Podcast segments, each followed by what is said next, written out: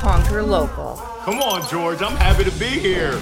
I help leaders go from anxiety to authority under pressure. And then let's go and get it. It's an ecosystem. The hardest part here is going to be getting me to shut up on this one. Conquer Local with Vendasta, hosted by George Leith. This is the Conquer Local podcast, a show about billion dollar sales leaders, marketers leading local economic growth, and entrepreneurs that have created their dream organizations. They want to share their secrets, giving you the distilled version of their extraordinary feats. Our hope is with the tangible takeaways from each episode, you can rewire, rework, and reimagine your business. I'm George Leith, and on this episode, we welcome Paul Zikopoulos. Paul is the Vice President of IBM Technology Group, responsible for skills and enablement. He's an award winning professional writer and speaker who's been consulted on the topic of AI and big data by the popular TV show 60 Minutes. Paul's been named to dozens of global experts to follow and influencer lists, including Analytic Insights, the top 100 global AI and big data influencers. He's written 21 books, including The AI Ladder, Cloud Without Compromise, and three for dummies titles all around AI, and over 360 articles during his accidental 28 year career as a data nerd. At IBM, Paul leads from the front, helping to shape the strategic direction in a tech years like dog years world for the IBM technology unit and all IBM software and hardware, sales, tech sales, partner ecosystem. He's leading journeys and upskilling programs. Coming up next, Paul Zikopoulos on the Conquer Local podcast. Vendasta has a new product just in time for the holiday shopping season streaming TV commercials and digital billboards. AdCritter, now available in Vendasta's marketplace, already has the ads made for you.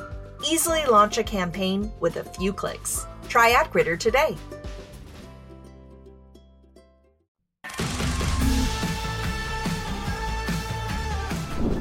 Welcome to Paul Zikopoulos on the show. We are video. Paul, we haven't been doing video. This is uh, we've done 250 episodes of the Conquer Local podcast, and you're joining us as we've transitioned to video, and you look great. Thanks for joining us all the way from Oshawa, Ontario. And uh, you know, I, I've got to talk. We in the intro we talked about you're on 60 Minutes. You didn't really you didn't really start out to get into this this AI world and be you know a self-proclaimed data nerd. You know, how, how did you end up here? How you don't really have a technical background, so I'd, I'd love to understand that for our listeners. Yeah, I mean it's quite it's been an interesting journey. Uh, and I, I have to give a lot of credit to my employer, IBM. I've been with them 28 years, and people often ask me, 28 years, it's a long time these days. Uh, but I've always been able to enhance my skills. I love to learn, and, and that's simple as that. So, what I thought I'd go from never taking a computer course to writing 21 books on technology, nope. And that's a credit, I think, to the grit that I brought to the to the to the employer and what the employer gave me in terms of opportunity. But so there I am, and I, I have to be candid with you. Uh, how do I get started? I just apply for a job in document writing, information uh, development, ID at IBM. I get hired for like 32 grand a year. Head, I think I'm rich because I'm in university and I'm broke. So I just take the job, right? I was just like, I just need to get a job. And then I got in there and just started to learn how to communicate technology and at the same time learn the technology and then start to communicate it. And that was really the start of it. And I think in today's kind of learning economy, that's what I will call it, at no time in history have you ever been able to pivot or learn something about anything at any time. So there's really an opportunity for everyone to get involved in whatever they want to do. And that's how it started. And from there, it's just showing up every day with a thought process that says, learning never ends, and I'm going to learn more today than I did yesterday. And that adds up over decades. And here we are.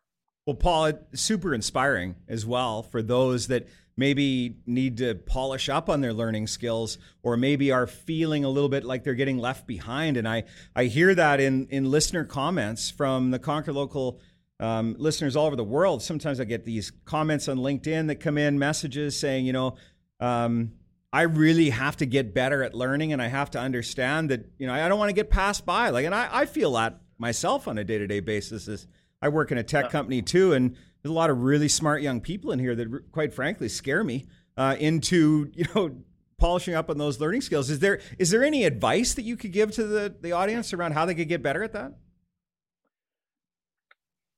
Hundred percent. Like, well, let me just ask you this question: If you look like you work out, so if you went to the gym and you met a personal trainer and they said, "Hey, if you work out for the next two months and follow my program, you'll never have to work out for the rest of your life," would you think that person was crazy? Of course you would. Yeah. So why do we think that our skills and learning suddenly stop? Learning never ends. In fact, I would tell you that learning begins once you leave university is where real learning begins on your shoulders. And I think the example I will give you is uh, Bradley Cooper. If you know Bradley Cooper from the movie A Star is Born with Lady Gaga, he's this drunk, washed out kind of country singer that discovers Lady Gaga. Well, everyone knows the movie. What most people don't know is Lady Gaga demanded that he sing everything live and no auto tuning. So this is one of Hollywood's most sought after actors. He spent three and a half years taking piano lessons, singing lessons, guitar lessons for this role. And it's a remake of a movie. They filmed it in 42 days. So I think if Bradley Cooper spends three and a half years honing his skills for a movie, we should be honing our skills every day as well. And uh, hopefully that kind of analogy fits.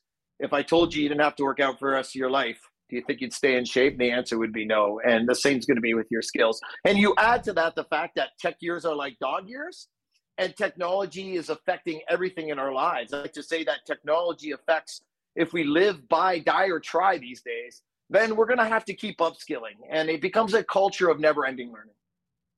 Well, that uh, I'm inspired. Like that inspired me. Who wouldn't want to be Bradley Cooper? Like that that that's very inspiring. So artificial intelligence. What he'll make, but So artificial intelligence buzzword. Um, you hear it everywhere. Uh, there's a lot of debate around AI. I was uh, just recently at a, a conference in Florence, um, and my presentation was around sales. And every other presentation, it seemed, was about AI. So I said AI in my presentation just to tie in with all the other presenters. We saw technology that can put a statue of David in any situation that you want was the example because we were in Florence.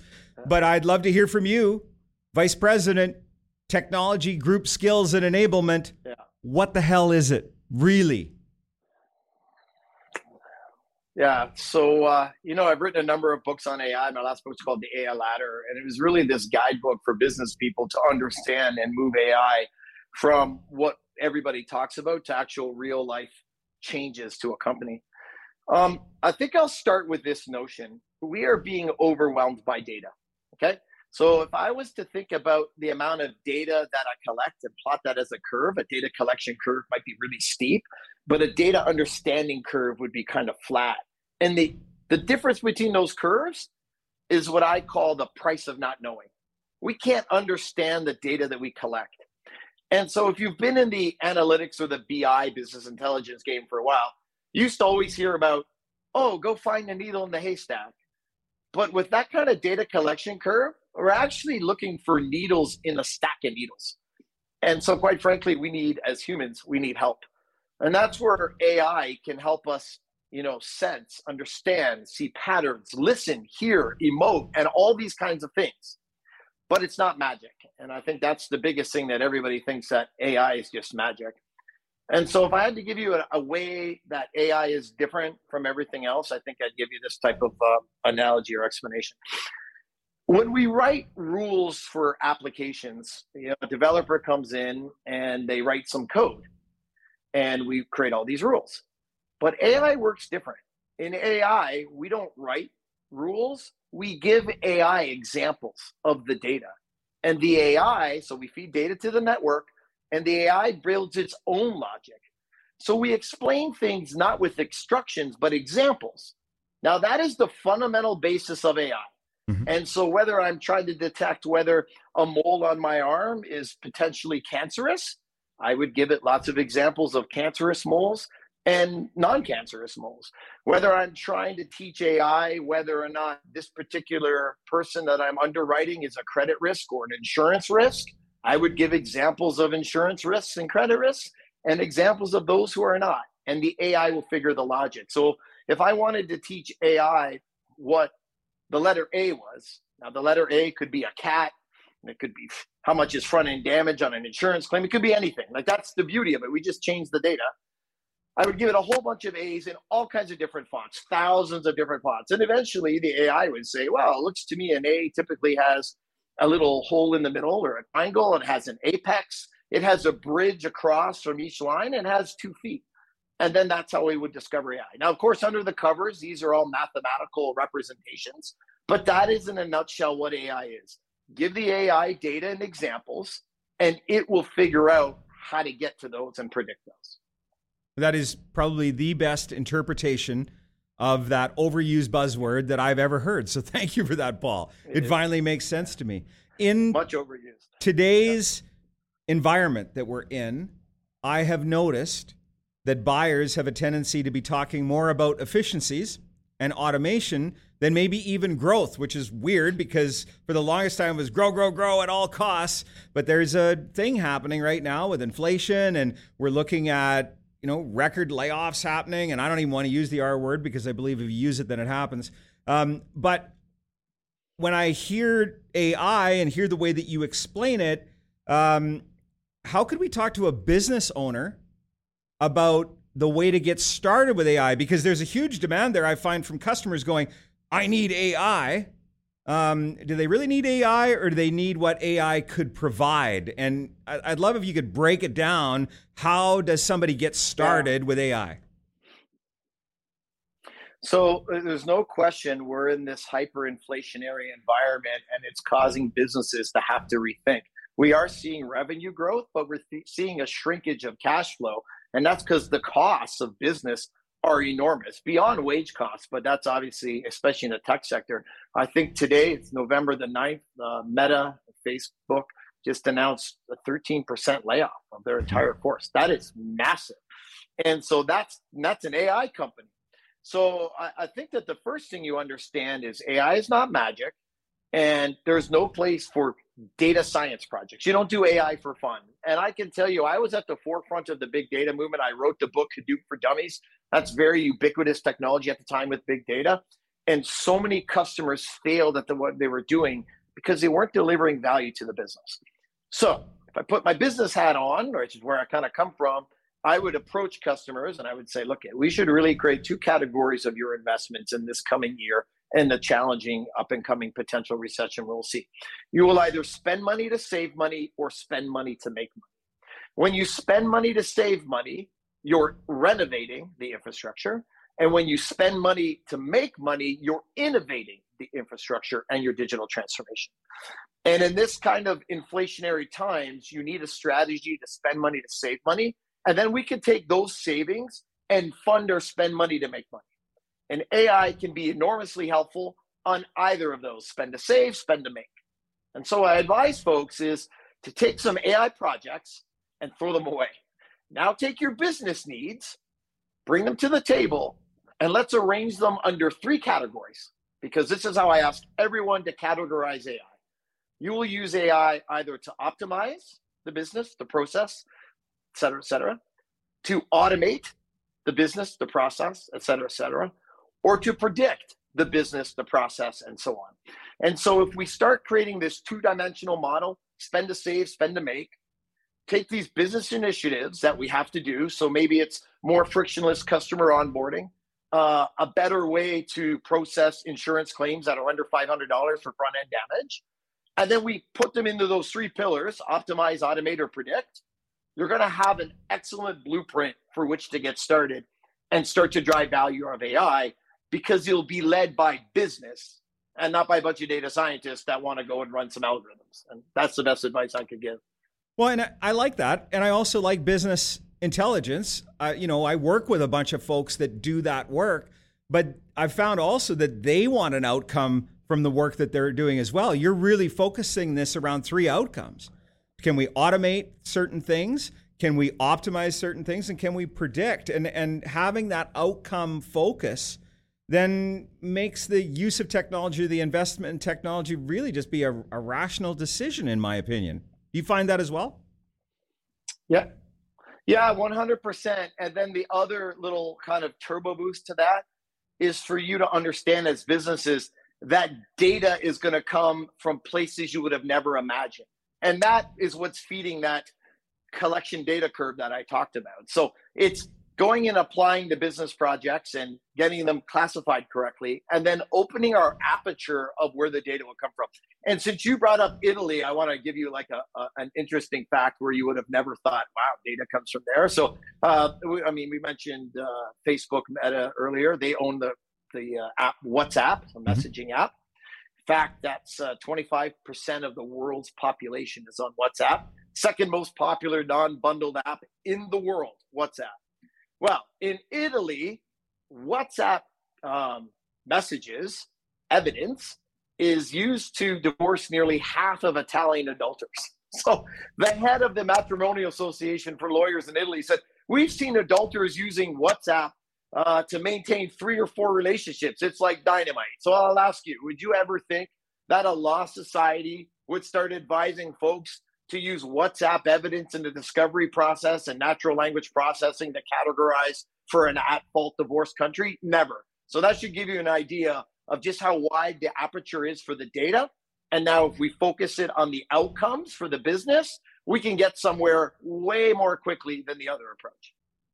No, and it's that is an interesting analogy. I've got one that just popped up the other day. My timeline on on Google Maps told me that I'd been to the local watering hole by our house 248 times this year.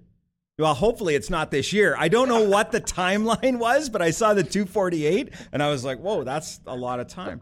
Um, but you're right. The data can come from everywhere, and, and that is a that is an interesting analogy. That's for sure. And we all hear more stories about that. There, there's one when people hear the word AI, and there's been the odd thing, Elon Musk came out one day and said, Oh, we got to be really careful with AI. And then others are like, No, we need more AI. And then I think back to, you know, that movie with the robots that took over and, you know, the very famous franchise of Terminator. And, and the question is, you know, when when will AI take over our jobs and when will we fight against it? Like, it, I are do you hear that as well yeah. in, in your role? All the time and it's more the fear and a lack of understanding of what ai is today right? I mean that's that's what's happening there. So you talk about movies you think about ultron and the avengers movie where they created this ai and it was to keep the peace among humankind.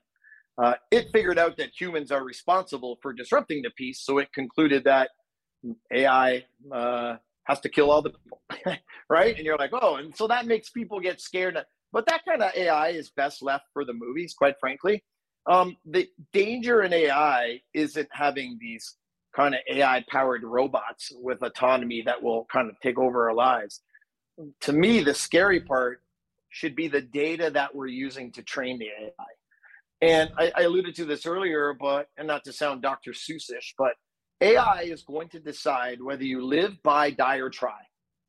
And so if it's going to do that, then we have to move into this new world where it's not just about how accurate is the AI, but it has to be accountable AI. And while that's a whole podcast on its own, I do hear that. And then I do hear uh, discussions about jobs. Will this replace my job and will it not? And, um, you know, I have more to say about that if you want to talk about that, but you tell me. Well, Paul, you know, we've covered off a few really important items that, that have helped me to understand this. And it's not just the fact that that uh, I was at this conference recently and everybody was talking about AI. We've been hearing about this for years now, and we wanted to bring on an expert like you to the show to help our audience of sales professionals all over the world kind of understand more about it. And you've done a great job of setting the foundation. I love the fact that we talked about how to get started with AI around that idea of automation, optimization, and prediction. But I do want to dig deeper into, you know, maybe the dark side of it. The you know we get a little paranoid almost yeah. around it, and I think that I know you are definitely the professional that can help us to understand it more. So I'm going to call an audible. We're doing two episodes with Paul. We're going to come back next okay. week with another episode, and we'll talk more about AI. Will it replace our jobs? AI? Is it mankind versus robots? Paul Zikopoulos, Vice President, IBM Technology Group, Skills and Enablement. Thanks for joining us on this week's episode of the Conquer Local podcast, and we'll see you next week.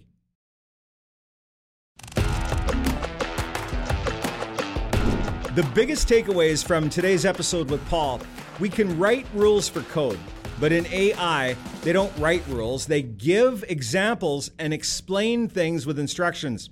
And I like how Paul breaks down our questioning using layman's terms. For instance, he highlighted examples of cancerous moles and non cancerous moles and the statistics from their findings and the research. And that's how they train the artificial intelligence. Not only did we cover the accuracy about AI, but on how to build accountable AI and discussions around what our jobs might look like. And we'll be getting into more details around AI and how it might affect the workforce in next week's episode. Stay tuned for part two coming up next week. And if you like Paul's episode discussing artificial intelligence, let's continue the conversation. Check out episodes 518 and 519 around digital accessibility with our friends from AudioEye, Alyssa Smith and Ty Demore. Please subscribe and leave us a review wherever you hear the Conquer Local podcast. And thanks for joining us this week. My name is George Leith. I'll see you when I see you. You've been listening to the Conquer Local podcast presented by Vendasta. Tune in next week for a new episode. Guest discovery and produced by Sullivan Adam. Marketing by Rory Lawford, Nicole Lozon, and Sullivan Adam. Executive producers Brendan King, George Leith, and Sullivan Adam. Recorded at Vendasta headquarters on the Canadian Prairies.